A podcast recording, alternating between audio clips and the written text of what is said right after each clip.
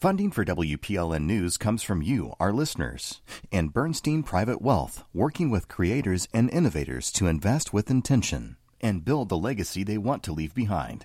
More at Bernstein.com. I'm Khalil Ekolona, and this is Nashville. A habit I got into when I started collecting vinyl records was to read the liner notes very carefully. You see, that is where you learn who played the instruments on the songs that hit you in your sweet spot. A big part of the fun, seeing the same name on a myriad of albums in many different genres. I quickly realized that session musicians are some of the most versatile artists in the world. It takes a lot of skill to play bass, full stop, but to do it on jazz, country, and rock albums? Now, that's impressive. Later this hour, we'll invite some working session musicians to talk about their craft and maybe share a few secrets from the studio. But first, nearly everything we do depends on the power grid. Think about the last time your internet went down. You could feel kind of helpless. And climate change could make these kind of disruptions more likely and more frequent here in Tennessee. Joining me now to talk about our state's grids and the challenges it faces is our environmental reporter, Caroline Eggers. Hey, Caroline, welcome back to This Is Nashville. Hey, how's it going? Doing all right. How about you? Good. So, you wrote about a new report looking at how severe weather is affecting our grid. What were the main takeaways? Yeah, so severe weather events are happening more often because of climate change. And in turn, we're getting more major power outages. And in this report, a major power outage is defined as one that affects at least 50,000 people. And the vast majority of them in the past 2 decades have been caused by weather. And the report showed that in the past 20 years, nearly 4 out of 5 happened just in the last 10 years. And what does that look like in Tennessee? Are we getting more outages? Yes. So Tennessee reflects the national trend. We've had 36 major outages in the past 20 years, and 30 of them happened just in the last 10 years. Wow. Okay, so obviously when a big storm hits, we know trees and branches can fall on power lines. But are there other risks? Yeah, so our warming climate can impact the grid in all sorts of ways. So take heat waves. You're going to be using more air conditioning, so that increases our electricity demand. We've also seen that heat waves can melt power cables. Wow. Yeah, and during heat waves, you can also get droughts, and that's a pretty big issue for power plants that rely on water to cool off. I remember a year ago in Texas, they experienced winter weather that cut off power for millions. Yeah, that was a pretty singular event. That blackout was mostly caused because their power sources were not weatherized. That was primarily a natural gas failure. And consequently, hundreds of people died. The official state number was 250 deaths about, but some estimates were much higher at closer to 700 deaths. Wow. And yeah, that situation really highlights just how serious this problem can be. As you mentioned earlier, it's really annoying when our internet goes out. It feels like life stops for a second. But in, extreme cold or extreme heat, it can be deadly. The Tennessee Valley Authority is the main supplier of electricity to our region. Are they prepared for more bad weather? TVA is a very reliable utility. But the problem is that none of the utilities in the country are really prepared at this point. Part of the problem is that we started building our grid in 1880, and we're using a lot of the same technology. We're about to expand our grid. That will present some more challenges as we electrify our cars and our buildings.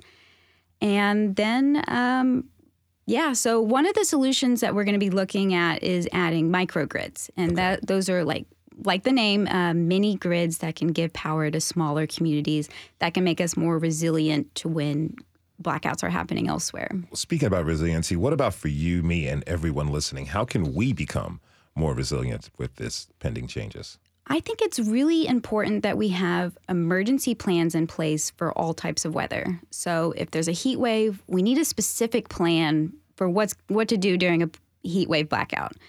Same thing for winter weather. I also think it would be a really good idea to get a solar charger. Mm-hmm. Okay. We're going to keep an eye on that. Caroline Eggers is WPLN's environmental reporter. You can read her story at WPLN.org. Thanks for coming in to the show, Caroline, and thanks for your reporting. Sure. Thank you.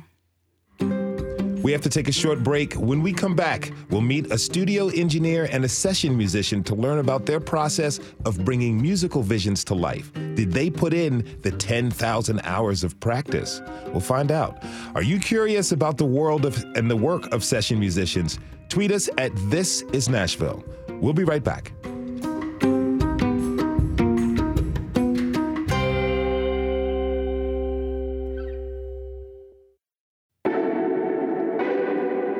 I'm Khalil Ekolona, and this is Nashville.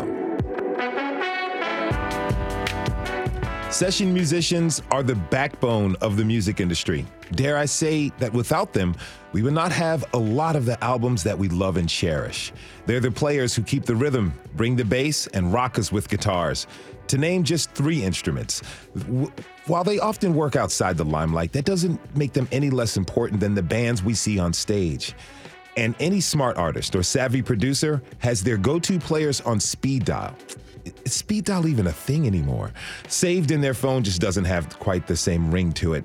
In any case, my next guest knows how much is riding on the work that session musicians do. Chuck Ainlay is a producer and engineer who has worked with artists like Jewel, Reba McEntire, Taylor Swift, and Lionel Richie.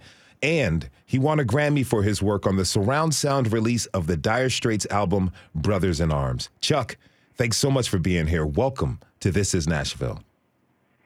Hey, how's it going? I'm doing all right. How about yourself?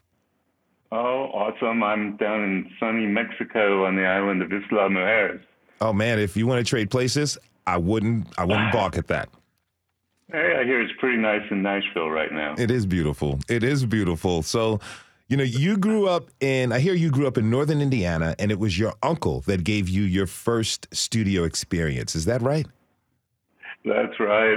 I had a very interesting uncle. His name was Uncle Roy, but he was, besides having built a studio in his house, he was a ventriloquist and a musician, and he'd play Santa Claus at Christmas. But I had a little band in grade school, and we'd go around to the different classes and play for them. And we thought, wouldn't it be cool to make a record? The Beatles had happened, and you know, we were all about being a rock star. And so my uncle brought us into the studio, and we made a 45 there at his studio. One of the songs was a Beatles song called All My Lovin', and the other song was House of the Rising Sun, which we had no idea what that was about as kids. Yeah. So, you know, you moved to Nashville in 1975, you attend Belmont, and then you become a studio engineer. Now, some people think that engineers just turn knobs and push faders, but it's a lot more than that. Can you explain what you do for the layperson out there? Yeah, well, I mean, I'm sure everybody's kind of seen a video of a couple of guys sitting behind the big console with all the knobs and, you know, nodding their head to the music, and out across the window you see the band all around one microphone. And so I think most people kind of think that it happens like that. And you know, one take, you've got a song and you put it out on the radio, but really there's so much more involved in it. You know, just choosing the right location in the room to set up the drums, or putting the right microphone in. You know, every microphone's got its own character. Putting the right microphone in front of the vocalist so that you get all those great harmonics out of their vocal and make them really sound awesome. And, you know, and then there's the technology of compressors and equalizers and special effects to kind of just make the record as special as it can possibly be. But, you know, it doesn't happen all at once. I mean, I've worked a month on one song, just between the recording and the overdubbing and the mixing and comping of different parts. And it's a interesting process. You have to really love music to do that job. Yeah, I bet. You know, what about getting the musicians ready to do their best work? Are there any tips or tricks you do for that? Oh, well, Absolutely. First off, you know, as they come in the door, you know, it's making sure you greet them. There's always big hugs and like, how you doing and all that going on. And, you know, you try and make it as comfortable, that environment in the recording studio, as, you know, if you're sitting on a couch. You don't want anybody to feel uptight. And so that's all part of it. You know, you just, everybody has to get in this creative mode.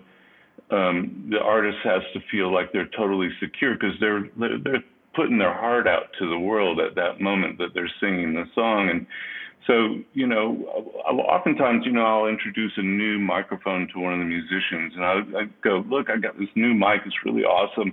Let's try it out. And it makes them feel as though they're really important to the process. What's the difference between working with studio musicians as opposed to a full band? Well, you know, they're all fabulous. I mean, musicians in my mind are some of the greatest people on the planet. So, but studio musicians are an entirely different breed. They go in, day out, sometimes working on two or three different albums, or with two or three different artists in one day, you know, so they have to be totally flexible, totally versed in all kinds of music, and able to bring something unique to each song. They have to hear the song for it, just in its minutia, and understand what that song is all about, and offer something musical that makes that song important to, you know, the person that's going to listen to it. And so, you know, live musicians, they're incredible. You go see them live, they're performers. You don't have that visual context when you're in the studio. It's just purely about what's being played, and that performance is going to be played over and over and over again. So any little flaw is going to be picked up on, whereas in a live performance, you know, a lot can get by. My next guest is a studio drummer who has worked with the Dynamites, Vanessa Williams, and the disco queen, Gloria Gaynor. Derrek Phillips, welcome to This Is Nashville. Thanks for being here. Oh, thanks for having me. Good afternoon. It was an honor and privilege. Oh, the privilege is all ours, my friend. Now, I understand that before you came to Nashville in 2006, you were in New York getting into the jazz scene. You know, I wonder, did your work as a jazz drummer prepare you for session work? Yeah, in a lot of ways it did, actually. I mean, obviously with jazz, there's more improvisation involved, and a high level of execution is demanded for being a jazz artist. You have to know a lot of repertoire and cover a lot of genres. I mean, I played everything in the jazz world, from hip hop influenced grooves to Latin jazz grooves to big band to bebop, hard bop, and even some free jazz. So I guess it is. I had similar muscles that just transferred differently. So now, to Chuck's point, you know, I when I record, the bulk of the music I record now is country music, but I still do rock sessions. I do R&B sessions, occasionally a jazz session here or there. So the ability to shift gears quickly and to assess what's needed from my position, it definitely helped me. Having my jazz background has definitely influenced me in order to do that. Is that from the 10,000 hours of practice to put in?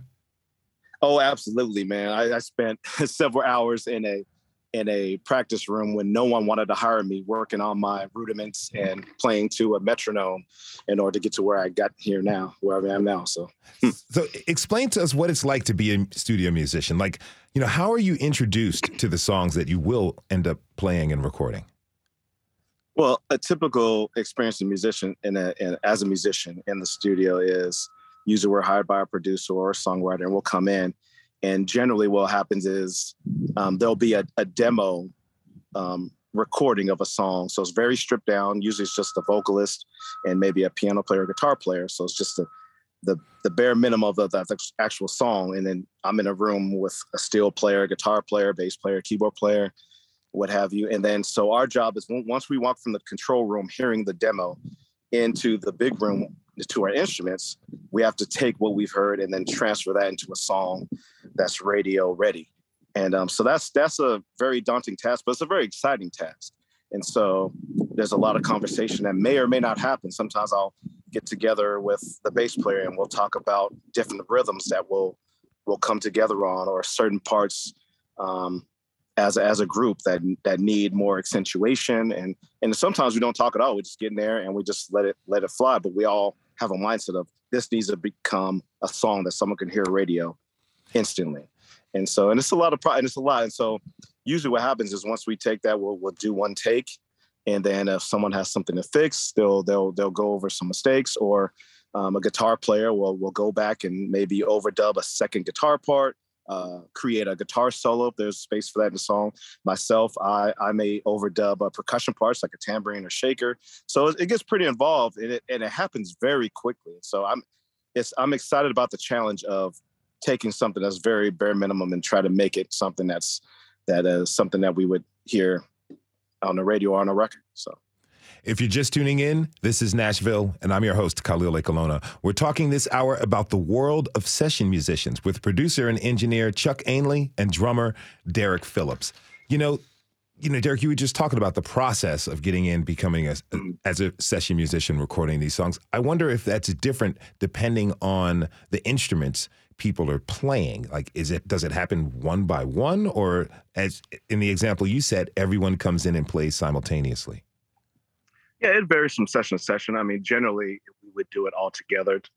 It's kind of more fun because you can create the energy and the synergy together, and you can work off of each other more quickly as you're playing. But at the same time, which was enhanced because of COVID, I've done a lot more remote sessions where I've had people from all over the world send me songs that are minus the drum and percussion parts, and I'll have to create those parts with just maybe some communication through text or email or none at all. And so that is a very different process, and it definitely scratches a different itch for me, because in that sense, I feel like I'm more of a producer in that and an arranger, because I have to come up with the drum parts solely by myself and to create these things. And it also involves a little bit of mixing and engineering. So, but I love both processes. I love being in a room with everyone creating at the same time, looking at people's faces, feeding off the energy and seeing their intent while they play, as well as almost being in a lab and working alone and sending stuff around the world and have it become something that people can listen to. What do you love about playing the drums?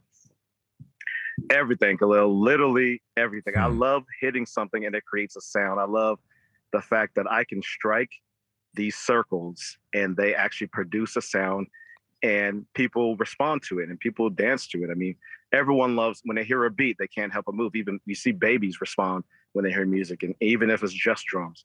I love what they do. I love that my instrument is actually a combination of multiple instruments. Because I'm kind of a jealous every other instrumentalist. Like I would love to be a great guitar player. I'm a below average piano player, as bass player. So I love the fact that I get to try and create some kind of harmony and some orchestration in my one instrument. I treat every individual part of the drum set, the snare drum, the bass drum, the cymbals, as individual entities and make them into one organism. I'm fascinated by that process. Is the recording process for drums, is that an intricate one? It can be because, I mean, to allude to what Chuck was referring to, like just microphone placement alone can change the sound of a drum drastically. The type of a microphone that you use on a drum or cymbals or around the drums can change it drastically, and it can and create different emotions and have a different effect on what the sound ultimately sounds like. So yeah, it can be intricate because, and the fact that I'm playing multiple instruments all at once, you know, there's bleed everywhere. I mean, so my kick drum mic is picking up the snare drum and the cymbals, and the overhead, the cymbals, the microphones that are above the drum set over, I'm picking up everything. So that definitely creates a heightened awareness for me to be precise, because every mic is picking up everything. So it's even I feel like it's even a bigger microscope on my playing. So it can get very intricate and very, very complicated at times, but it's worth the chase though. Now, Chuck, when you're producing and recording a song, are you recording each song track by track? For example, would you have like Derrek first lay down the drums and then add the instruments, other instruments on top one by one? Well, sometimes, like Derrek said, sometimes it happens like that, and here lately because of COVID and everybody kind of going into their homes to make records. That happened more than it used to. One of the fantastic things about Nashville is the collaboration. And I just have, my feeling is that when you get more than one person in a room together, there's a communication that happens, and it's like unspoken. It's just performing and people playing off of each other. That interaction is so much greater than what anyone's individual concept of the song might be. So yeah, I love the collaborative method of making records. It's more difficult, and it really requires a great recording studio to do that. Now, every producer has their own style. Do you like to have songs mapped out for the session players, or would you prefer to allow them to get a feel for the song and then add their own style and embellishments to it? Man, I'm totally about allowing the musicians to do their thing. In fact, even if there is a song demo, I'll ask the artist, I say, can you just play this on guitar, sing it live in front of the musicians, let them get a vibe off of you. And because, you know, oftentimes, I mean, these guys in Nashville and around the world, the studio musicians, they're so good that they can hear a demo and copy it and it'd be done. And you know, everybody's like, yeah, that's great. But it's not unique. So that's why I like to kind of like open up the window and let them kind of really come up with their own concept. And, you know, if it's not happening, you can always go back to the demo and go, no, it really needs to be more like this, or what, you know, can we, you know, give a little direction and change where it's going. What are one of your more memorable moments of being in the studio? Man, I've been doing this so long. There's so many memorable moments. I've done a bunch of records with George Strait, and those records are always incredible because everything does happen pretty much live at once, and he's such a great singer. Getting to work with Mark Knopfler on his solo albums, those were, you know, just to see his brilliance and like kind of going through every potential possible different bass note, or, you know, he just has to discover everything before he's willing to let go of a song. But one of my favorites is always kind of the last thing I did, and that's the new Lyle Lovett album. You know, working with Lyle, he's just an awesome songwriter and presenter of songs. And we did this most recent album in the studio with, I mean, everybody was in the studio, in separate rooms, booths and stuff, but we had live horns and background vocals and all that going down live. It was really amazing. Speaking of that project, we have a clip from Lyle Lovett's new album, the 12th of June. Let's hear a track from that album now. This track is called Pants is Overrated. They hail from Scotland and the sheep make wool for socks and shirts, and grown men run around in skirts. Pants is overrated, pants is overrated, pants is overrated, yes, yes. Pants is overrated, pants is overrated, pants is overrated, yes, yes, yes, yes, yes, yes, yes, yes. I really dig that. 3-year-old me totally agrees. Pants is overrated. Now, I can hear horns, violin, a whole lot of vocals. Paint the picture for me of this studio session when you all recorded that song. Okay, well, this was done at my old studio at Soundstage Studios. I no longer am an owner there, but I got to build this room. And so there, as you walk in the door, there's like a big lounge. And it's actually got a big bar and everything in there. And then you walk from there into the main room. But as you walk into the main room, you pass a big booth, and that's where Lyle was. I had the horns in that lounge. You walk into the main part of the room, and that's where the drums were. And there was a glass divider wall. So I had everybody else on the other side of that divider wall with And it's upright bass, so the upright bass was in a separate booth and the piano was in a separate booth. But you could look out into the room and look at all these people. Now, that particular song, the background vocals were done separately, but it was still it was a large group of people. And as we added everybody to that, like you said, you've got violin. There's probably 14 different singers on there. So. Yeah. All right. Now, Derrek, I want to play a little bit of a song you played on. Here is Man of Peace from Gloria Gaynor's album, Testimony. Here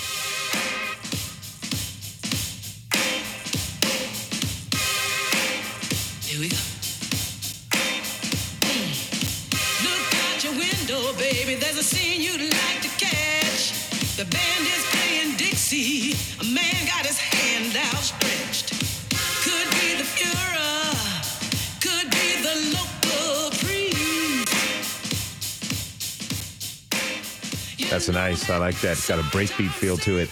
You know, tell me about that experience, Derrek.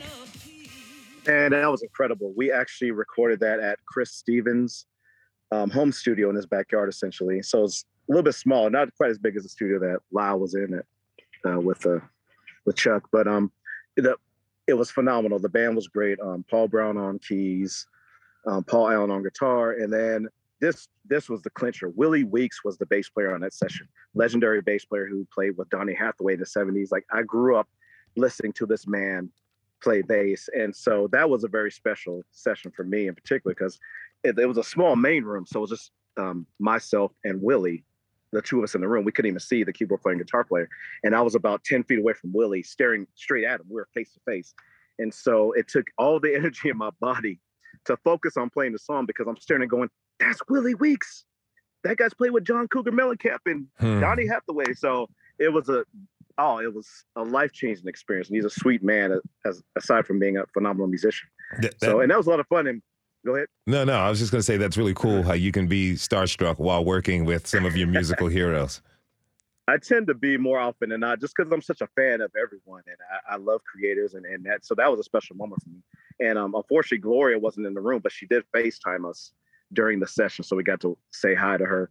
But it was remarkable, and yeah, on top of that, I got to play with Gloria Gaynor, and I got a chance to get my second Grammy because of that experience. So it was a complete experience, musically gratifying, challenging, and it fed my soul because I got to spend time with some great people, just decent human beings, and to work with a legend, two couple of legends with Gloria and Willie.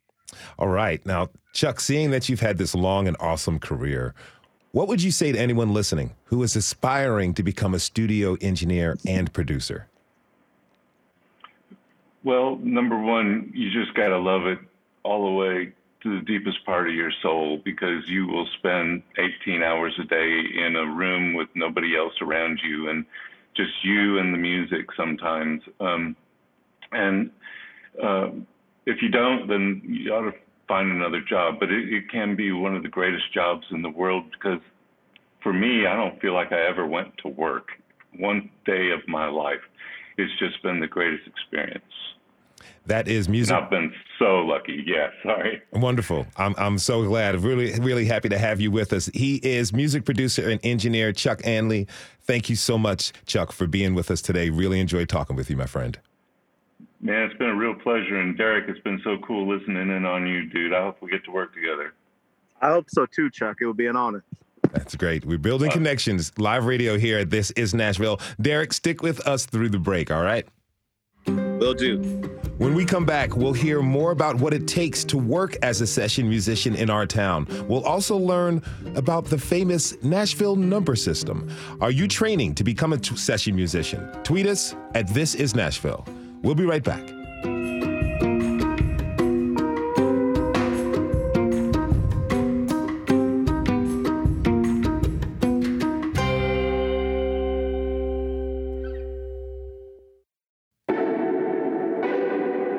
I'm Khalil Ekolona, and this is Nashville. This hour, we are exploring the world of session musicians, from drummers and guitarists to vocalists, fiddlers, horn players, and beyond. They are the people who make our favorite jams really pop. This is Music City, after all, and session musicians make it happen every single day in our town. My next guests know all about what it's like to live the session player life. Amber Woodhouse is a vocalist and saxophonist. She's also a member of the band Trigger Hippy, and Kristen Weber is a violinist by trade. Amber, Kristen, thanks so much for being here. Welcome to This is Nashville.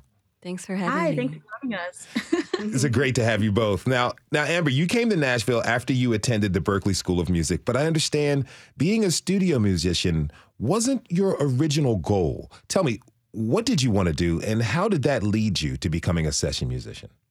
Yeah, well, once again, thanks for having us. Really honored to be here.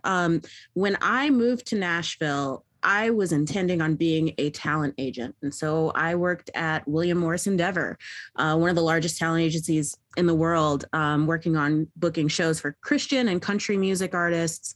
And it was a lot of fun, but at the same time, I could never let go of my musical, just the talents and all the things that I had been working so hard at over the years. So on the side of my full-time job, I was doing session work as a vocalist, eventually as a saxophone player as well. The word got out that I play saxophone, and doing live shows with people and all kinds of things like that. And it came to a point where HR sat me down and said, "You are playing with people. We are looking to sign. You are coming in on time, but we could tell you're not focused. You know, you got to decide, do you want to do music full time or do you want to book music full time?" And I said, "You know what? Answer's pretty clear. I'm out. Love you guys. Thank you." Yeah. And then I just decided to do music full time from that point on. And session work became a huge part of how I was able to sustain being self-employed as a musician. So you told William Morris, it's been real, it's been fun, it's been real fun. I have a question. Did they look to sign you then? No, they didn't. You know, it was an interesting thing. It's kind of like when you know people too closely, I feel like it might have just been hard for them to see me as an artist at the time. You know, it's like when you are looked at as, oh, you're singing backgrounds for that person and that person and that person, you're playing for that person and that person and that person. Sometimes it's hard getting people to see you outside of just that, if that makes sense. I got it. And both worlds are important. But for what they do and what they look to sign, that at the time was not really something they were looking for. Kristen, how about you? How'd you get started in session work? Well, first of all, I can confirm that Amber's too talented to be behind the desk. She's amazing. Got to hear her sing and play. How did I get started in the session world? Yeah. I moved to town after I graduated. I also went to Berklee, and I was playing in a band and kind of doing the day job thing on the side. And I just decided that I was going to do whatever it took. So you just kind of start out saying yes to everything, even if it doesn't pay anything. And then they start to pay $50, and the gigs start to pay $100, and you start to make friends and network. And next thing you know, you don't have to wait tables anymore. And now I'm really fortunate to spend most of my week in a studio playing with symphonies or playing fiddle or playing in a string quartet, whatever it calls for. You're pretty versatile. You're able to play with country bands. You work on pop songs as a part of a string quartet. What are the unique differences between those settings? And tell me, what is your favorite to play in? Yeah, it's drastically different. I think I go to a different part of my brain depending on if I'm sight reading a challenging classical work or if I'm having to improvise. And what's really confusing is when someone notates a fiddle part and I have to sight read that, and my brain is kind of goes off the rails. It's like, wait, how do I sight read when I'm supposed to be improvising right now? I don't have a favorite, which is why I do it all, which is why I'm in a small group of string players in town who can improvise and sight read, because we couldn't choose. So I'm happy as long as I'm getting to do a little bit of everything, you know, throughout my month. And the difference between doing both of these settings is that it really comes down to in my one mindset when I'm playing in a band and I'm playing fiddle and I'm kind of doing what Chuck was describing of having a band in a room where we're all bouncing ideas off of each other, is in that setting I'm thinking about what style are we in, what am I trying to imitate, what kind of flavor, and then just kind of letting these ideas come into me. What kind of fiddle intro does this need? What kind of a fiddle solo does this need? It's all just coming out of me. like a flow of words or a sentence, an improvisation. If I'm in a setting with a string quartet or a symphony or an orchestra of some size, and in that case, we have to play as a unit. Mm-hmm. And we're all sight reading the same notes, and it has to be cohesive. I also can't take as many risks in that kind of a situation because you don't want to be the person that stands out or messes up the whole take for all 50 people in the room. Mm. So both is a really intense, focused experience, but in very drastically different ways. Drummer Derrek Phillips is still with us. Now, Derrek, Nashville is famous for something known as the Nashville number system that session musicians employ. Can you tell us, in layperson's terms, what it is? Absolutely. But first, I got to give a shout out to Amber and Kristen. I've worked with both of them, and they're phenomenal women and incredible human beings. So I just want to shout them out. But love yes, you, the number. Love you too. Back at you. Love you too. So, but the Nashville number system, it's kind of interesting because it threw me for a curveball when I first moved here. But the Nashville number system is based off of harmonic structure, based off the chord progression of a song. And a real simple way of thinking about it is if you're looking at a piano and you're looking at all just the white keys, you start on the note C and go from C all the way up and just play the white keys all the way up to the next C, the next octave. That gives you these scale pitches, right? So C would be, if we're playing a song that's in the key of C major, the first note would be C, D would be the second note, E would be the third note, and et cetera, all the way till you get back to C again. So the way the Nashville structure works is we're playing a song in the key of C. If I play, it's based off the chords, correct? So the chords are two notes or more. So if I play a C, skip the note D and play an E, skip the note F and play a G, I've now played a C major chord, C, E, G. And so since we're in the key of C, and that's the first note of the scale, that chord would be called a one chord. So if I go up and start on, if I go up to C, D, E, F, F is the fourth note in the C major scale. And I make that the first note of the root of the chord of my new chord, F, skip a note G, go to A, skip the note B and play a C again. And now I have the notes F, A, C, every other white key on the piano. I now have the chord, an F major chord that starts on the fourth note of a C major scale. So I would write a 4 on the paper and I have a 1 and the 4. So when I look at a paper and I see a 1, the 1, I would play a C major chord for 4 beats or one measure. And then when I see the 4, I go to the F major scale and play a 4 chord. So it's funny because if you put that in front of someone who doesn't know that, it just looks like algebra or a math problem. But that's actually, it dictates the chord progression of the key that we'd be playing in as a band. Okay, so Kristen has brought her fiddle. And so let's get into some examples of how it used. Derrek, you give us an example, and Kristen, you play it for us. Cool. Okay, here we go. Don't pick D flat major. Kristen? Yeah, don't pick any hard keys. I will not do. We'll stay with C. What's your favorite key to play? Yeah, I like C. Okay, C. So she'll play a C major chord, C, E, G, 1. Yep, and then go to the 4 chord, F, A, C. Then now back to 1, C major chord. Now just for fun, let's play a 5. So starting on the G, which is the fifth note of the scale, G, B, D. That's how it's done. Awesome. There you go. Thanks, Kristen. Thank you. Look, everybody, I have the best job in the world. I get to have my own little personal concert and music lesson. If you're just tuning in, this is Nashville, and I'm your host, Khalil Ekolona. We're talking this hour with session musicians Amber Woodhouse, Kristen Weber, and Derrek Phillips. So that was a really cool breakdown of the Nashville number system, and it makes sense. But that's easy for me to say because I just had to listen to it. Amber, is it hard to master as a musician?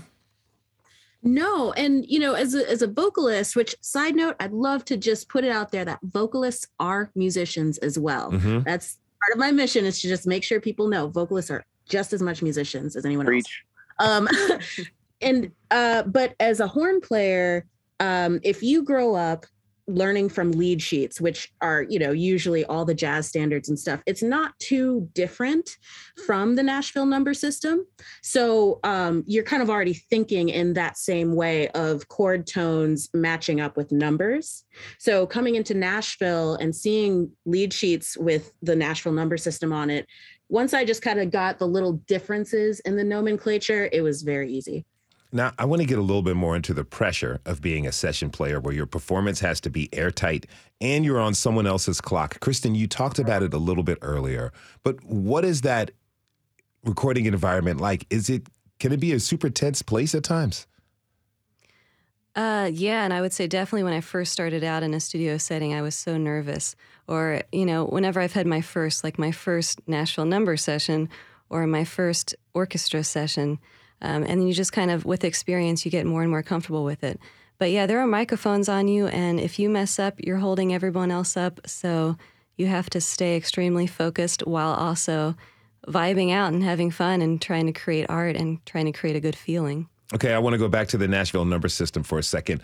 You know, Derrek, tell us, why do musicians use it? It's very simple. I mean, to Amber's point, it's actually based off of classical theory.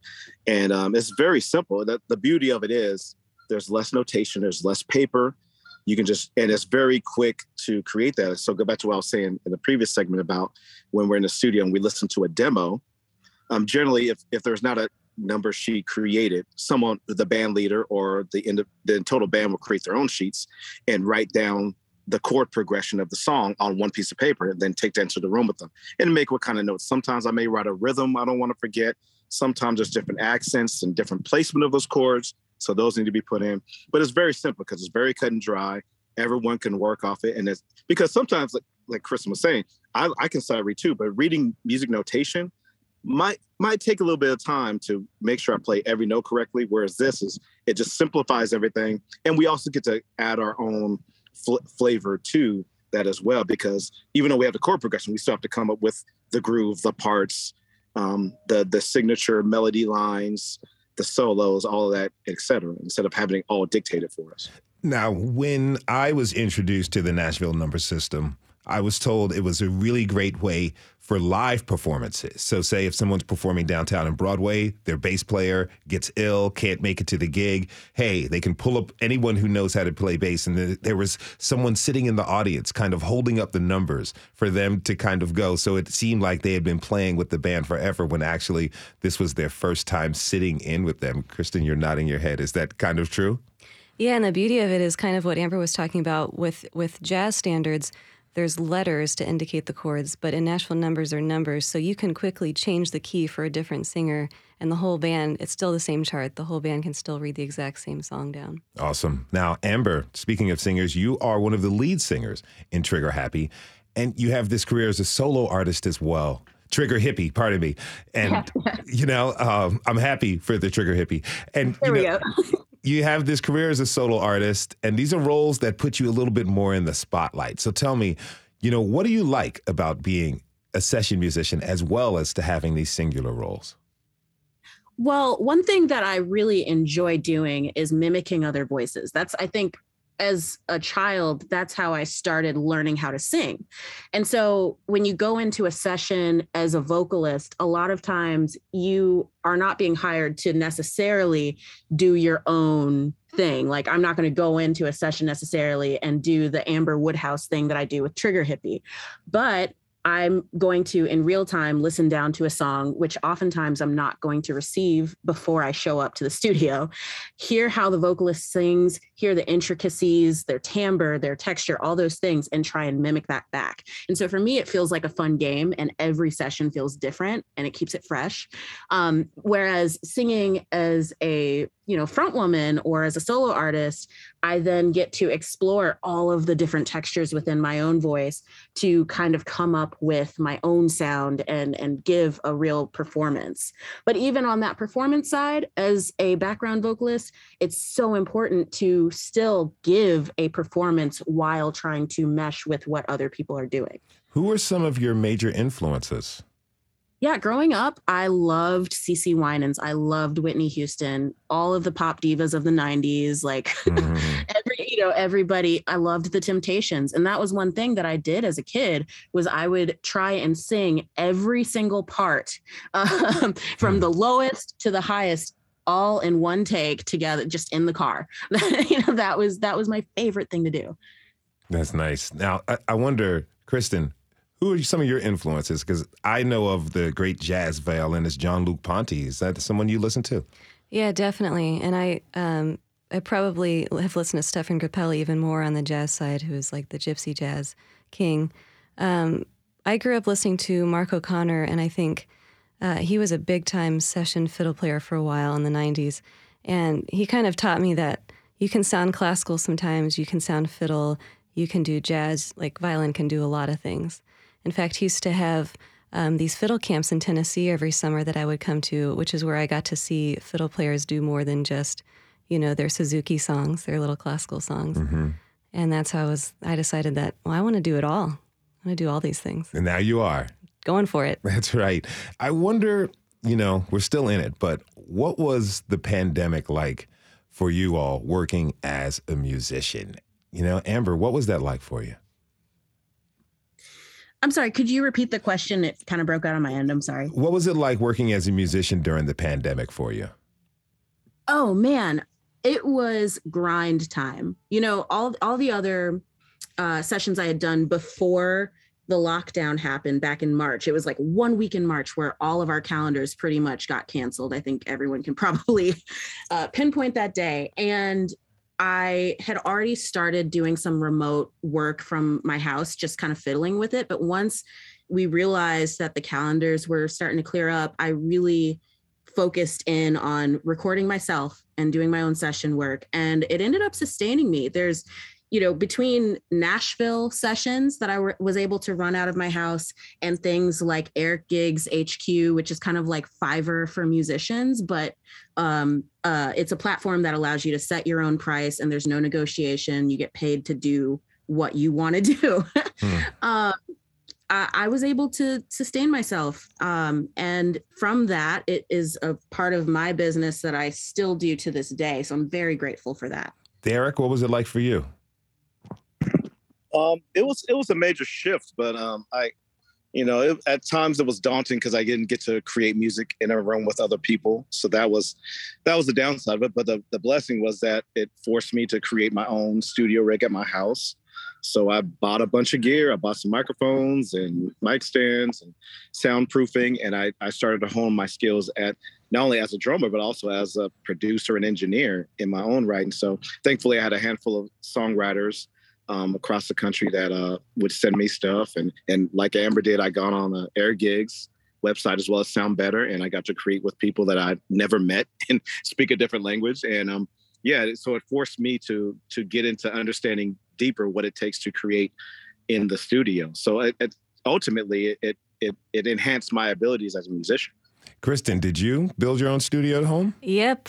I did as well, reluctantly. And then once I did it, I agree. It's like become a big part of my income and my expression now. I'm so glad that I took the time to do it. Did you join AirGigs too?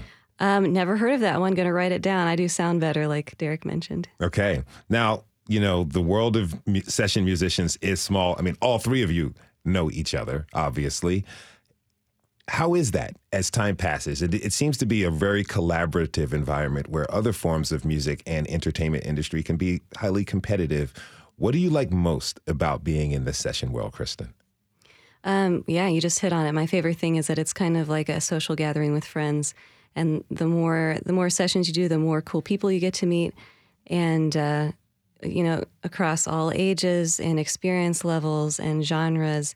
And you're just kind of opening your heart every time you step into the studio and behind a microphone and creating music with people that you maybe don't know very well. It's a really bonding experience. What's your favorite moment about being in the studio? Like an anecdote or give me a quick story. Okay, my best story is when I got to record with Dolly Parton, and she was re-recording a version of Jolene to go on the Dumplin' soundtrack, and she was in the control room, so she was in a different room than the 8-string players. And all of a sudden, we'd done a couple passes, and then the producer came on our cans and said, hey, we're going to send Dolly in actually to sing live with you guys. We think that might get the right feel. Wow. And so we were just like all completely silent, and Dolly walks in, and they set up a microphone. So she's facing us, singing Jolene just as well as she's ever sang it. And even though there was like several way more experienced players in the room, who played with everybody, we were all like had tears in her eyes. Mm-hmm. That's a really special moment. That's super cool. I won't top that one. No, I don't think we can. That is violinist Kristen Weber. She was joined by vocalist and saxophone player Amber Woodhouse and drummer Derrek Phillips. Thanks to you all for being here, and thanks for bringing music to our ears. Thanks so much for having us. Thank you so much, Khalil. Thank you. We want to thank everyone who tuned in this hour. This is Nashville is a production of WPLN News and Nashville Public Radio. Listen back at thisisnashville.org or wherever you get your podcasts. Our producers are Steve Harouche and Rose Gilbert. Our digital lead is Anna Gallegos Cannon. Michaela Elias is our technical director. Our executive producer is Andrea Tudhope. The masterminds behind our theme music are LaRange and Namir Blade. Special thanks to Samuel Herb, Kyle Daniel, Todd Tidwell, Jack Silverman, and our digital producer this week, Cindy Abrams. The conversation doesn't end here. Tweet us at This Is Nashville. Find us on Instagram and tell us what you want from our show by filling out our quick survey online. This is Nashville. I'm Khalil Ekolona. We'll see you on Monday, everybody, and be good to each other.